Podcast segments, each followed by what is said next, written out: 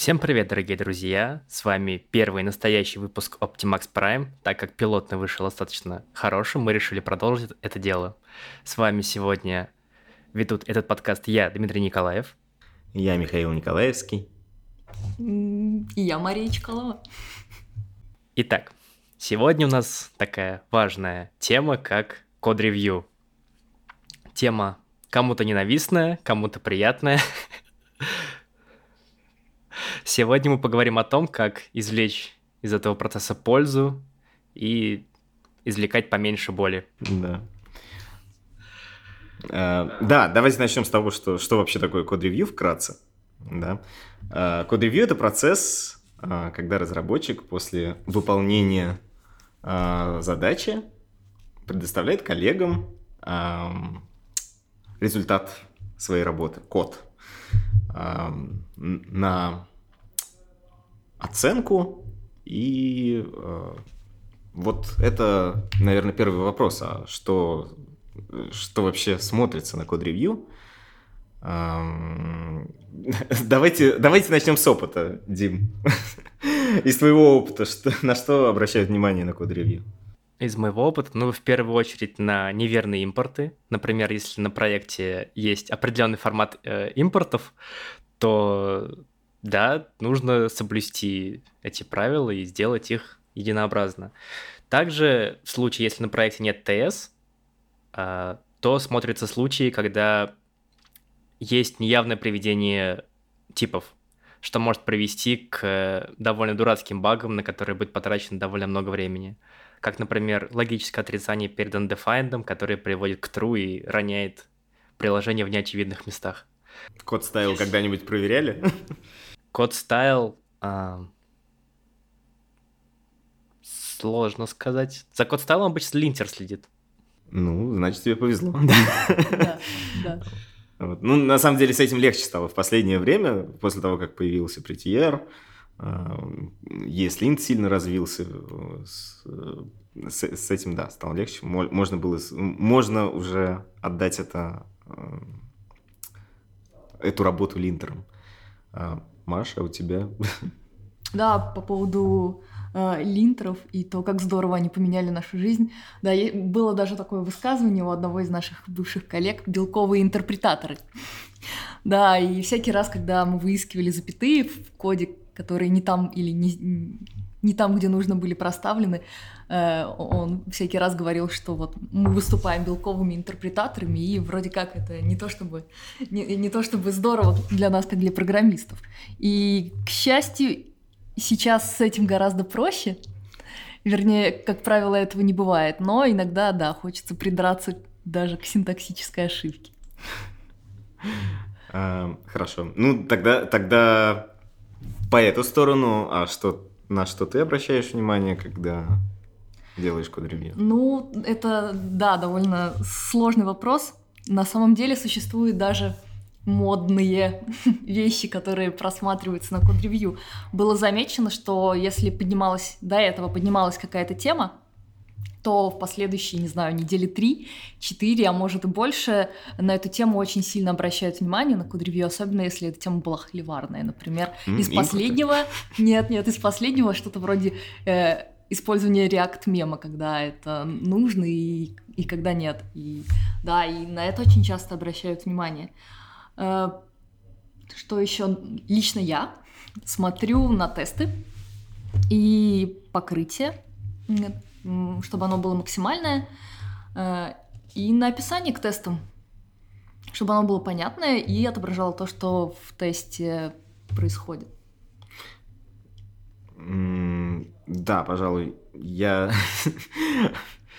Эм, я, наверное, смотрю на целую, целиком на сложность решения. Э, наверное, это вещь более э, абстрактное, чем э, там, не знаю, тесты, да, вот. И, наверное, она тоже более субъективная, вот. И это, конечно, меня немного печалит. Вот. А, но в целом я смотрю, насколько мне, как человеку со стороны, а, которым, в принципе, будет разработчик, когда, который придет смотреть на этот код через год, вот, а, насколько мне понятно, что происходит. То есть вот, в принципе, насколько этот код читаем с точки зрения абсолютно левого человека, который пришел э, и пытается понять, что здесь происходит. Вот. И если э, в целом это занимает достаточно много времени, просто понять, что какая мысль за этим написанным кодом, говорится, вот, наверное, тогда я пытаюсь пытаюсь придраться к чему-то в этом. Ну, то есть э, найти найти причину, а почему же э, мне так сложно прочитать этот код. Ну, то есть, может быть, это нейминг переменных, э, может быть, это там, из, излишняя сложность, можно его поделить на там, какие-то отдельные методы, э, этот код. Но, кстати, одна из причин, почему код-ревью не самый желанный процесс э, вообще у разработчиков, потому что если э, есть например, ну, типа отдел фронтенд, распределенный на много маленьких-маленьких команд, и одна команда кидает другой команде на ревью, там, ребят, посмотрите, у меня вот какая-нибудь там замудренная фича, то той команде нужно сначала погрузиться в контекст, понять, зачем это нужно было сделать, а, а правильно ли сделано, а, а стоило ли. И ну и так как не всегда хочется тратить на это время, и если там у самих все в огне, то не всегда людям нравится погружаться в контекст соседней команды. А нравится ли вам проводить код-ревью? Это отдушина или это в тягость? Скажем так, это часть работы. А, я, по моему мнению, а, это точно такая же часть работы, как писать код. Ну, то есть, да, тебе может нравиться работа и не нравится работа. А, но так как это часть работы, то я отношусь к ней как э, к своей обязанности. Да, иногда мне э, код-ревью отнимает больше сил или меньше сил. А, ну, наверное, можно это как-то варьировать э, количеством pull реквестов которые ты ревьюешь. В принципе, я знаю, что существуют разные практики.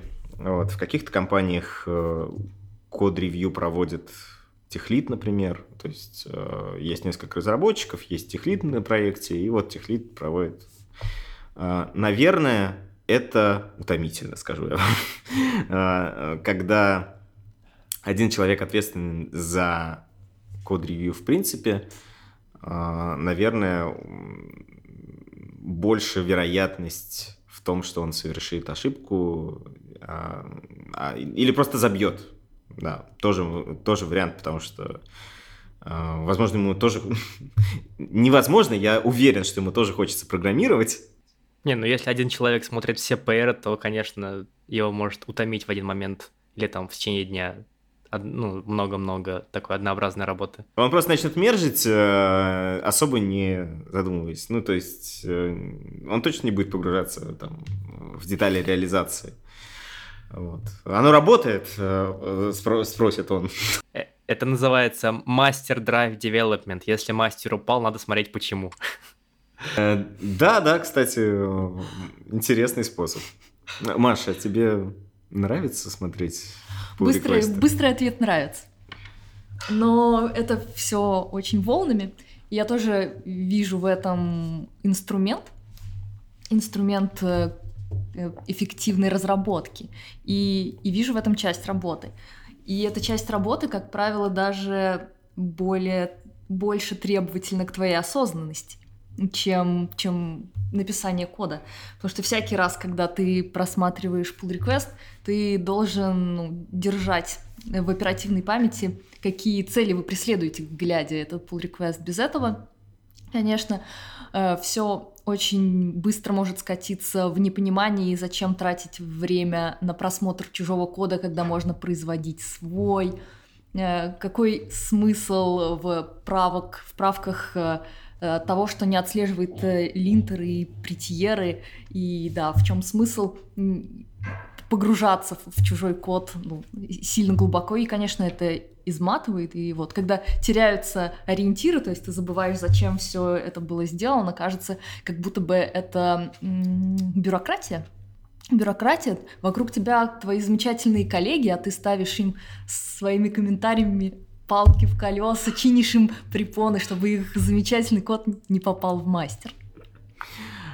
Ну и мы так как-то начали сразу с негатива. Я хотел бы набросить э, такую светлую сторону код-ревью, что это хороший способ э, прокачаться, потому что, во-первых, когда ты новенький, ты видишь, как пишут коллеги, что они пишут, и можешь подтянуть себя до их, до их уровня, чтобы твой код был единообразным с ними.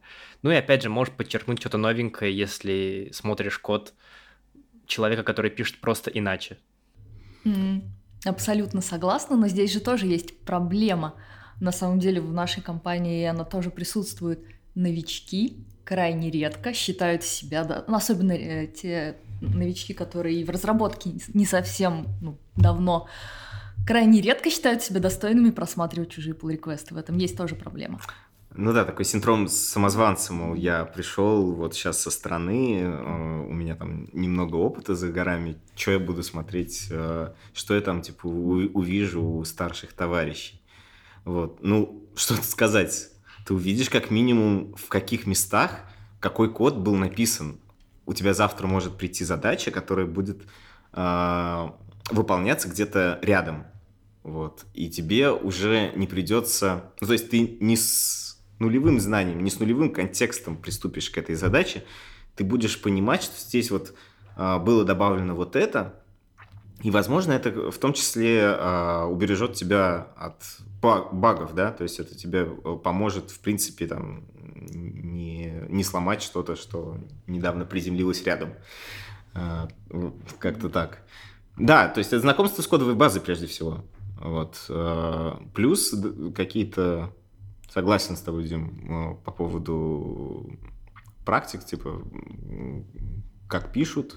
А, заодно можно задавать вопросы. Опять же, код-ревью — это не только оценка хорошо, плохо, перепиши или там, сойдет. Это в том числе может быть старт дискуссий. Да,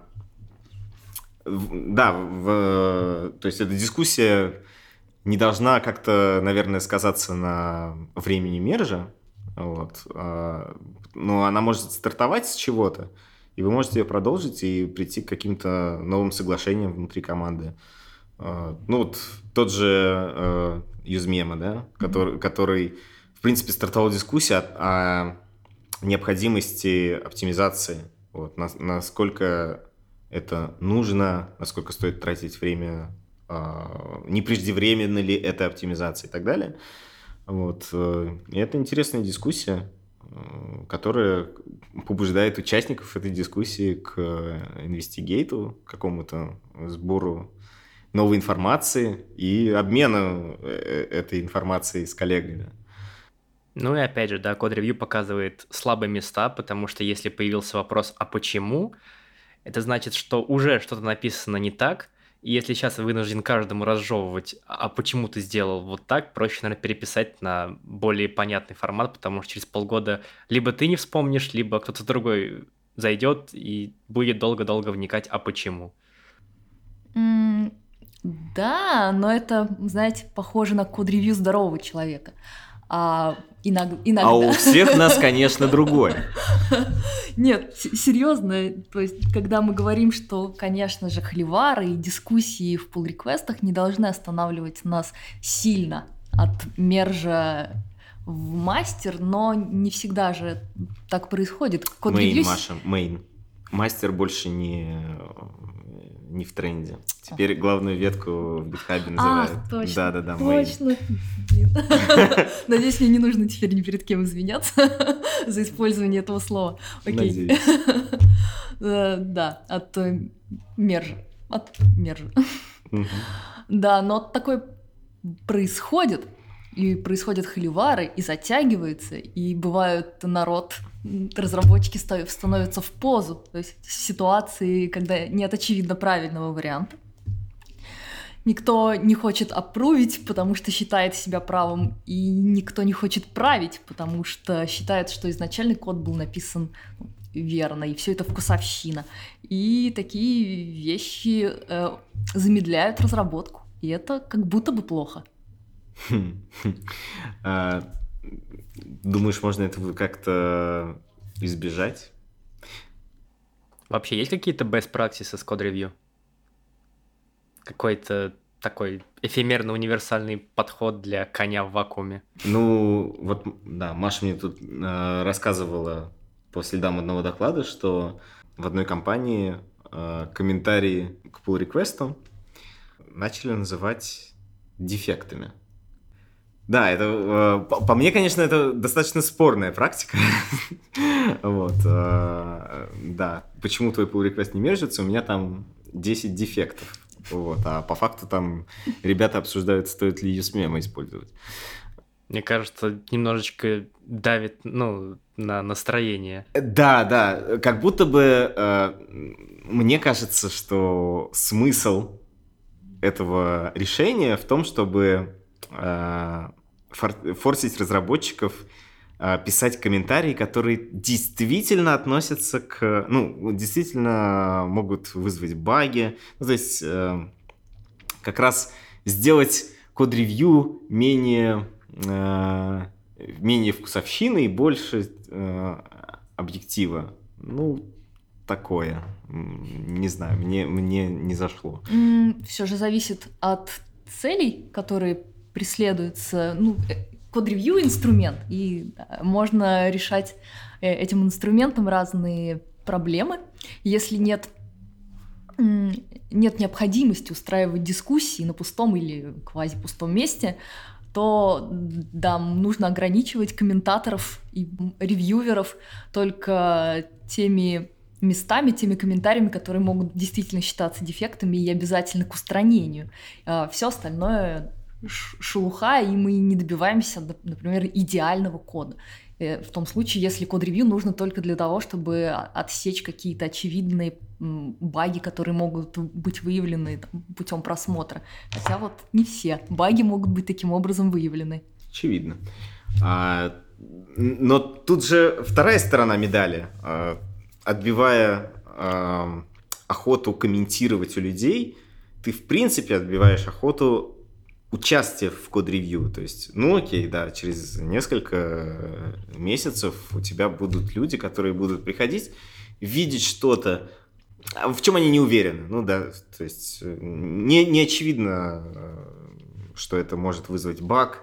А, ну да, там читаемость так себе хромает. Но они будут просто ставить approve и уходить.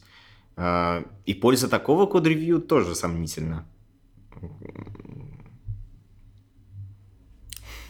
Но с другой стороны, с другой стороны, э, да, полярное, противоположное мнение pull request или merge request э, становится каким-то филиалом мессенджера, где, да, где люди оставляют комментарии, мол, а здесь было бы замечательно вот это, но можешь не править, здесь можно было бы поправить вот так, здесь было бы интереснее вот так, и вопросы, вопросы, вопросы, а почему ты сделал так, а не сяк? и, и так далее. В таких случаях, кстати, очень обидно, когда, ну, накидывают много-много-много комментов, и, например, в GitHub он же серединку схлопывает.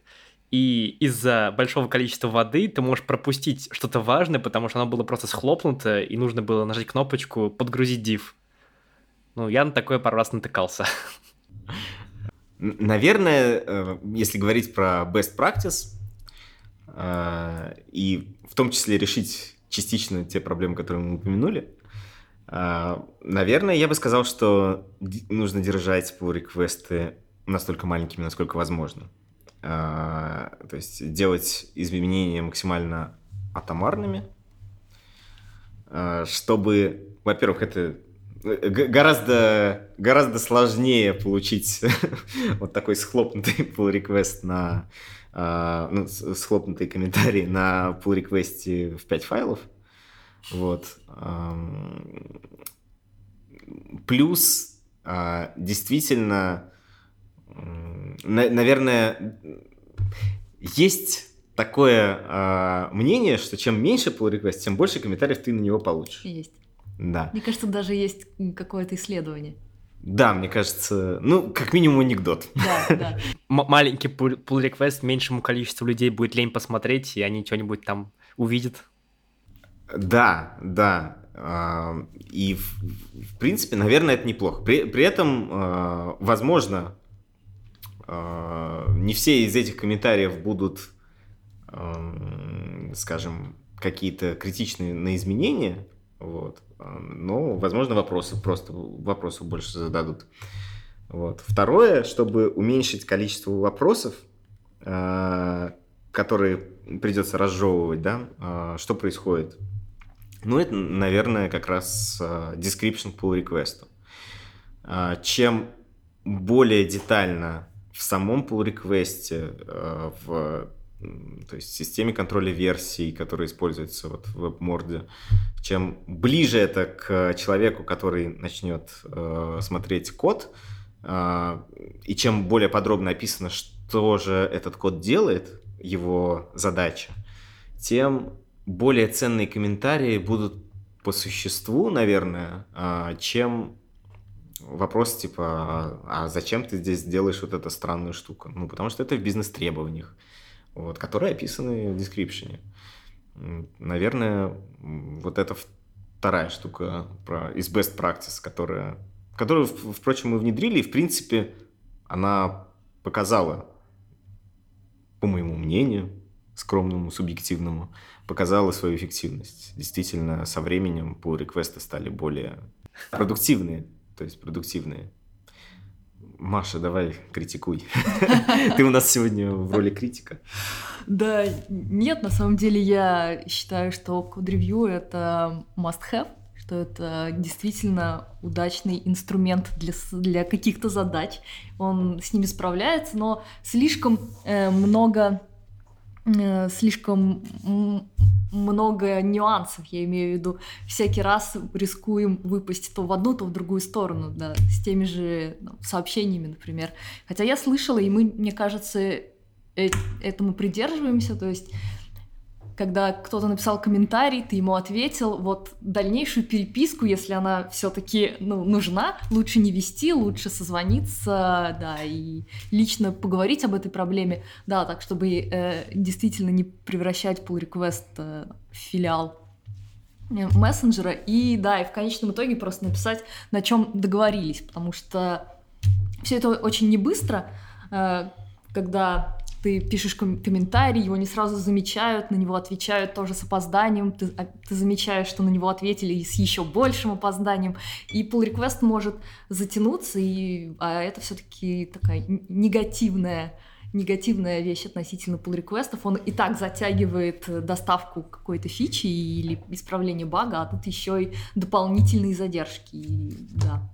Одной из замен, которая предлагается э, многими а, как это сказать, разработчиками, да, а, является design review. То есть, когда code review, в принципе, заменяется design review. Вот. А, на вопрос, а как же контролировать что решение действительно соответствует тому, чему, чему договорились. Да, давайте а, сделаем отступление, что такое design review. Когда э, приходит задача, и tech lead или старший разработчик э, разбирает ее непосредственно с разработчиком, который будет эту задачу делать, они, э, и помогает ему, собственно, найти решение. То есть вот это дизайн решения, как же эта задача будет выполнена на текущей кодовой базе. И затем, ну, то есть, э, разработчик может это сделать сам, просто э, опрувит это дизайн э, решение а, более старший разработчик или архитектор, ну, в общем-то, по, по иерархии ответственный за техническую базу. Вот. А, и после этого, да, ну, или если разработчик не смог сам то ему помогут сразу, а не будут этому рыжить на код-ревью, когда уже код написан, время потрачено и так далее. Вот. Да, Маша ехидно улыбается. Нет, нет, все, все правильно, и design review в некоторых может быть, не во всех, но в, в некоторых объемных или сложных задачах необходимо. Другой вопрос, что вот оно не всегда проводится, и, как правило, можно услышать что-то вроде «Окей, посмотрим на code review». То есть, когда... Да, да, у нас тоже такое бывает, когда тебя забрасывают вопросами об имплементации, как это можно сделать, и ты уже думаешь, ну давай ты предоставишь какое-то решение, а мы его обсудим уже готовое. И в этом, да, в этом есть ловушка. ловушка того, что может получиться все не так радужно, и окажется, что все то, что написано, нужно будет э, удалить и переписать. И это негативно сказывается на авторе, на комментаторе, потому что комментатор видит, что работа была проделана, ему неудобно вносить такие большие правки или предлагать, а давай ты перепишешь все по-другому. Да, а автору, конечно же, жаль своего времени, вложенных усилий и эмоциональных и энерги, энергетических затрат. И да, этот нюанс постоянно, постоянно гложет и меня, и иногда бывает, что что-то, что нужно переделывать, все-таки мержится, потому что такая вот неудобная ситуация, неудобно заставлять человека все переписывать, он же старался. Ну, пусть бизнес страдает. Пусть живет с этим. Ну. К слову, про неудобно переписывать. Э, как-то раз общались ну, с ребятами из разных сфер.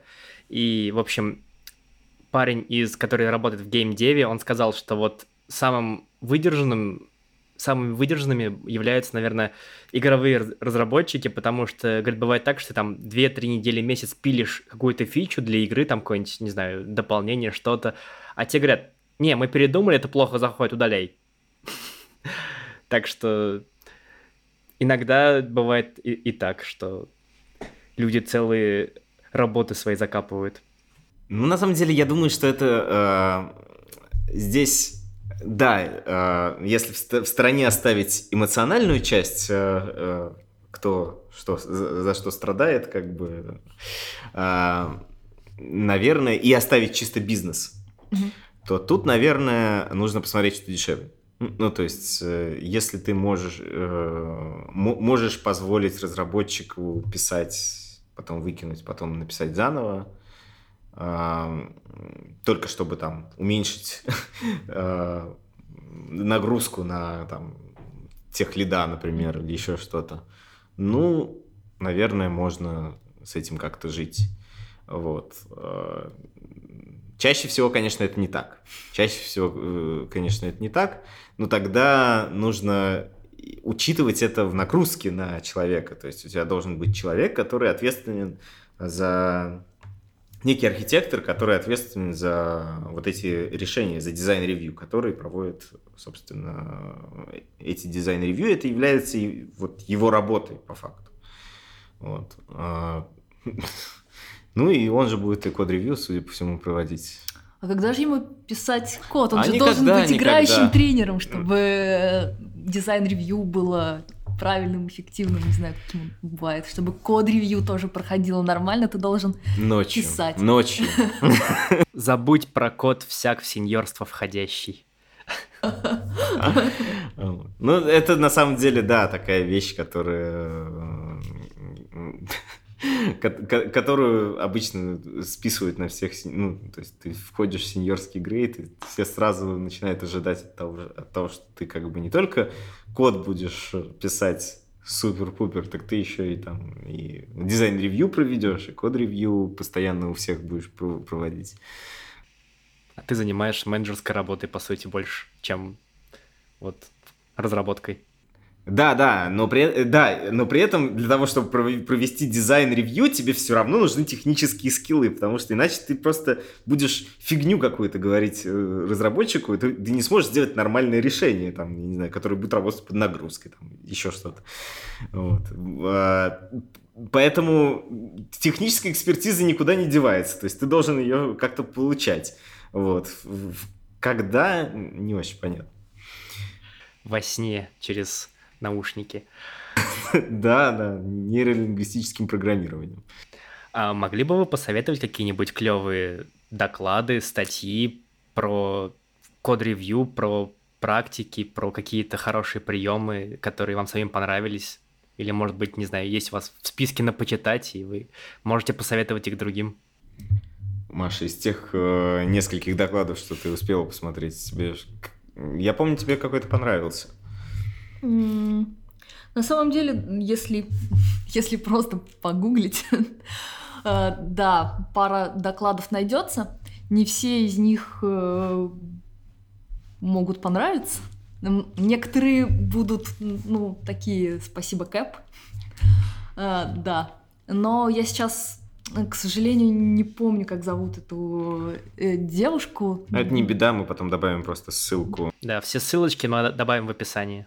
Да, у нее большой доклад про код-ревью и то, на что следует обращать внимание, для чего вообще код-ревью можно использовать, где оно не решает э, поставленных задач и, и так далее. Да, там есть спорные моменты, но в общем и целом все довольно адекватно.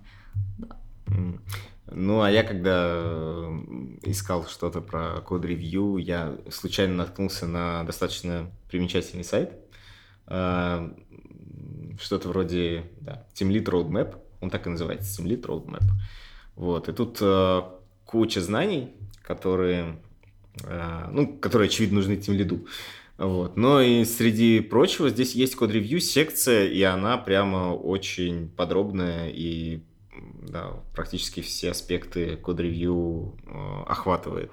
Вот, в принципе, тоже было бы полезно, я думаю, почитать, знакомиться с этим. Да, кажется, еще у Гугла была целая статья, если не, не, не, не серия статей про, про код-ревью. Правда, он прошлогодний, прошлогодняя статья, кажется. Да. И она тоже э, адекватна и хороша, действительно, хорошо воспринимается. Особенно в, в разделе, где пишут, как э, вежливо нужно общаться со своими коллегами и ценить их э, решения и ни в коем случае не обижать друг друга, потому что, да, код-ревью очень сильно бьет по самооценке и по разработческому самолюбию, потому что это тот момент, когда твой код, твой замечательный код оценивают и не всегда положительно. Вот, кстати, а, вот, кстати, на, в прошлом, в пилотном выпуске подкаста а, у нас э, в гостях был разработчик Владимир Перов, вот, и он упомянул а, такую вещь, что э, если код-ревью, цикл код-ревью длится бесконечно, то это в какой-то момент может сделать разработчика пассивным.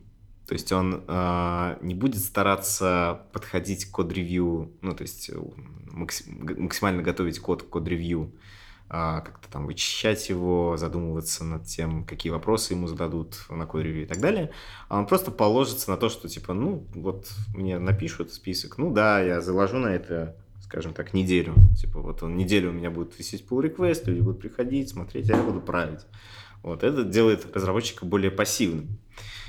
А, как бы снимает с него ответственность. Снимает с него ответственность, потому что она перекладывается на тех, кто посмотрел pull request. Вот. Что думаешь на, этот счет? Э, была у меня какая-то мысль. Кажется, она ускользнула, но в общем и целом, да, это действительно проблема, потому что код можно, первый код можно вылизывать бесконечно. И да, нужно понимать, когда остановиться и это всякий раз, это всякий раз сложно, и поэтому я говорю, что код-ревью — это место, место осознанности. Э, но также, также я слышала мнение, что на код-ревью совершенно не нужно из плохого кода делать конфету. Из, на код-ревью нужно из плохого кода дел, сделать приемлемый и рабочий. То есть не обязательно стремиться к какому-то совершенству, и мне кажется, здесь вполне приемлемы какие-то формальные подходы, вроде как не больше двух циклов комментариев. Я имею в виду первый цикл, когда все посмотрели, комментарий поправленный, после него можно посмотреть, правильно ли были поняты комментарии, то ли исправлены, потому что, кстати говоря, постоянно что-то исправляют, но не там, не то, или вообще не так поняли. проверить э, комментарии, выполнены они или нет, и на этом закончить, сказать, что вроде как за первый проход все должны были заметить. Это очень интересно, на самом деле, потому что э, я тут э, столкнулся с, с pull реквестом который был достаточно объемным. Он был достаточно объемным, поэтому, конечно, смотрели его с трудом. Вот. И э, его посмотрели, написали комментарии, разработчик поправил эти комментарии. Вот. Э, я, соответственно, как человек, нажимающий кнопку мерж чаще других, э, попросил, э, прошу во внутреннем чате, ребят, посмотрите, пожалуйста, комментарии. Ребята заняты.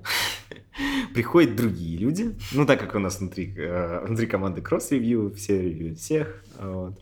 Приходят другие люди и пишут новые комментарии. Вот. Э, значит, разработчик, конечно, э, конечно, идет править эти комментарии. Э, я снова, значит, выхожу в чат, ребята, давайте посмотрим комментарии с Мержем. Приходит третья партия. Вот. И просто по request обрастает, обрастает. Там, конечно, вот. Наверное, наверное, стоит, если говорить про улучшение, наверное, стоит как-то э, лочить э, ревьюеров. Ну, то есть, э, действительно, вводить ассайнеров, да, ну, то, ассайнить этот pull request на определенных людей, которые уже его посмотрели, уже потратили время на то, чтобы получить контекст, и, может быть, и не стоит тогда... С другой стороны, запрещать людям смотреть тоже не хотелось бы, потому что... Э, они и так редко смотрят. Они, да, то есть, во-первых, они и так редко смотрят, во-вторых, это же в том числе тоже э, обмен знаниями, и, э, там можно вопросы задать и так далее. Вот. Э, как всегда, серебряной пули нет, нужно искать какую-то золотую середину, вот, это всегда сложно. Ну и опять же, на код-ревью есть сторона проверяющего, есть сторона того, кто пишет. И, собственно, тот, кто пишет, должен уважать время э, тех, кто будет его проверять. Э, чему я веду? Например, есть небольшая задачка, которая, ну, есть проблема, есть небольшой кусочек кода, который ее решает. Но так как, ну, мне же не сложно, можно поменять еще там, типа, полторы тысячи файлов. Там, я не знаю, запятую добавить везде, потому что вот опечатка. Прийти и обновить. Да-да-да, вот все какой-нибудь глобальный этот автозамену сделать, и получать так, что ты решаешь одну проблему, а увеличиваешь вот количество усилий, которые нужны на ревью твоего кода многократно. Да, и есть личности, которые делают это осознанно. Я слышал. Нет, нет, не у нас. Ну, да, да, да. А, изменение минимального возможного а, количества файлов для решения задачи, наверное. И опять же, да, а, можно же делать несколько pull реквестов можно...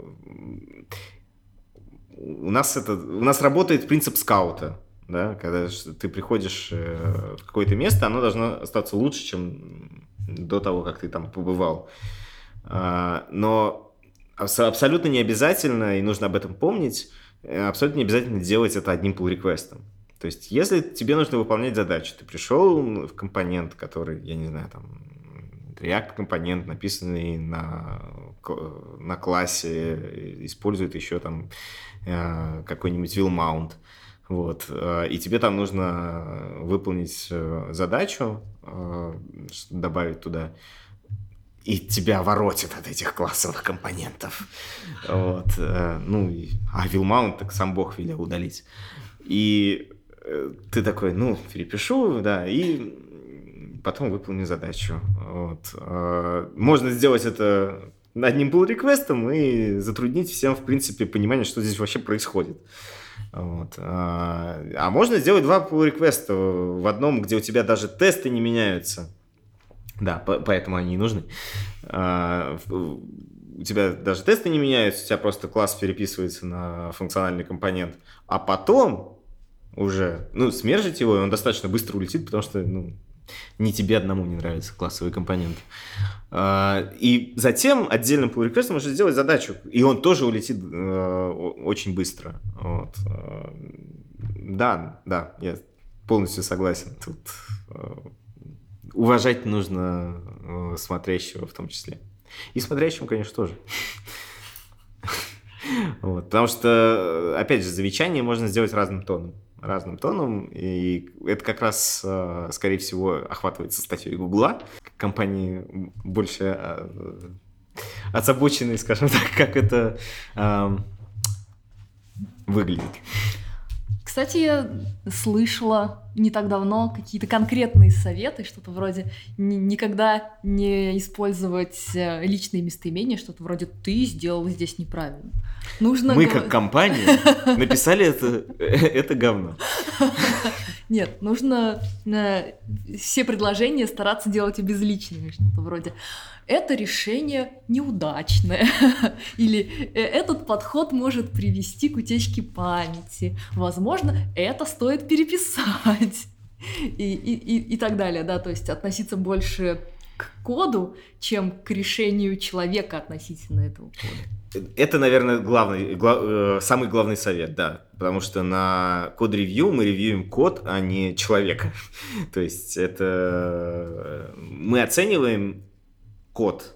Вот. И это код может работать там плохо и так далее. Но это никак не, не, а, не должен быть разработчик, что разработчик пишет плохой код. Вот. Это точно не должно быть частью а, код-ревью. Вот. Ну, я думаю, мы обсудили практически все аспекты э, код-ревью. У кого-то остались вопросы. Да, да, у меня есть один. Ну-ка, ну-ка.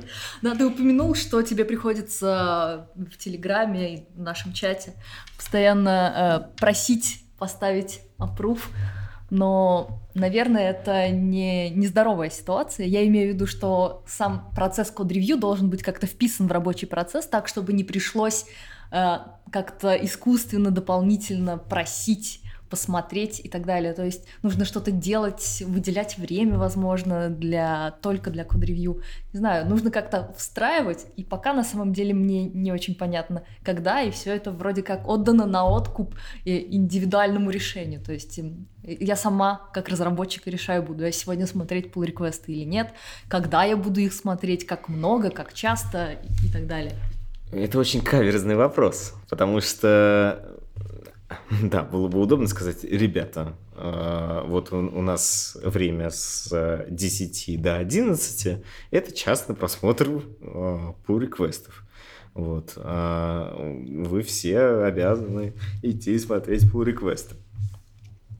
Э, но это так не работает, ну, очевидно, потому что мы получим, во-первых, даже если они посмотрят в течение этого часа, они напишут комментарии, и в следующий раз это что, через сутки? Или там, я не знаю, окей, да, теперь вечернее время.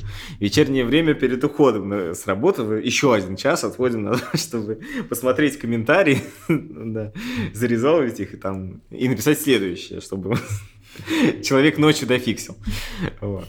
А, вру, никогда так не делайте. А, наверное, одно из решений, которые, ну, которые э, я вижу и которые мы, в принципе, сделали, это э, сделать это критерием. Да, у нас это дополнительный критерий грейда. То есть э, человек, скажем так, у нас есть грейд, который называется мен, э, критерий, который называется менторинг. Да? Вот э, менторинг это то, что в компании ценится и э, в том числе финансово стимулируется. А, и вот для меня менторинг это в том числе а, его оценка, она происходит через код-ревью. То есть если человек ревьюет, а, помогает другим писать код лучше, значит, значит он менторит, значит он хороший ментор. Вот. И значит, это финансово мотивируется. Ну, вот, наверное, такое решение. Насчет того, решает эту проблему писать в чат или э, не писать, скажем так, все относительно. Если э, смотреть на это там, год назад, два назад, э, я считаю, что это в, в целом ситуация улучшается. Спасибо всем, кто дослушал до конца. Это был первый выпуск подкаста Optimax Prime. И для вас его вели Дмитрий Николаев, Михаил Николаевский, Мария Чкалова. Всем спасибо и всем пока. Пока. Пока.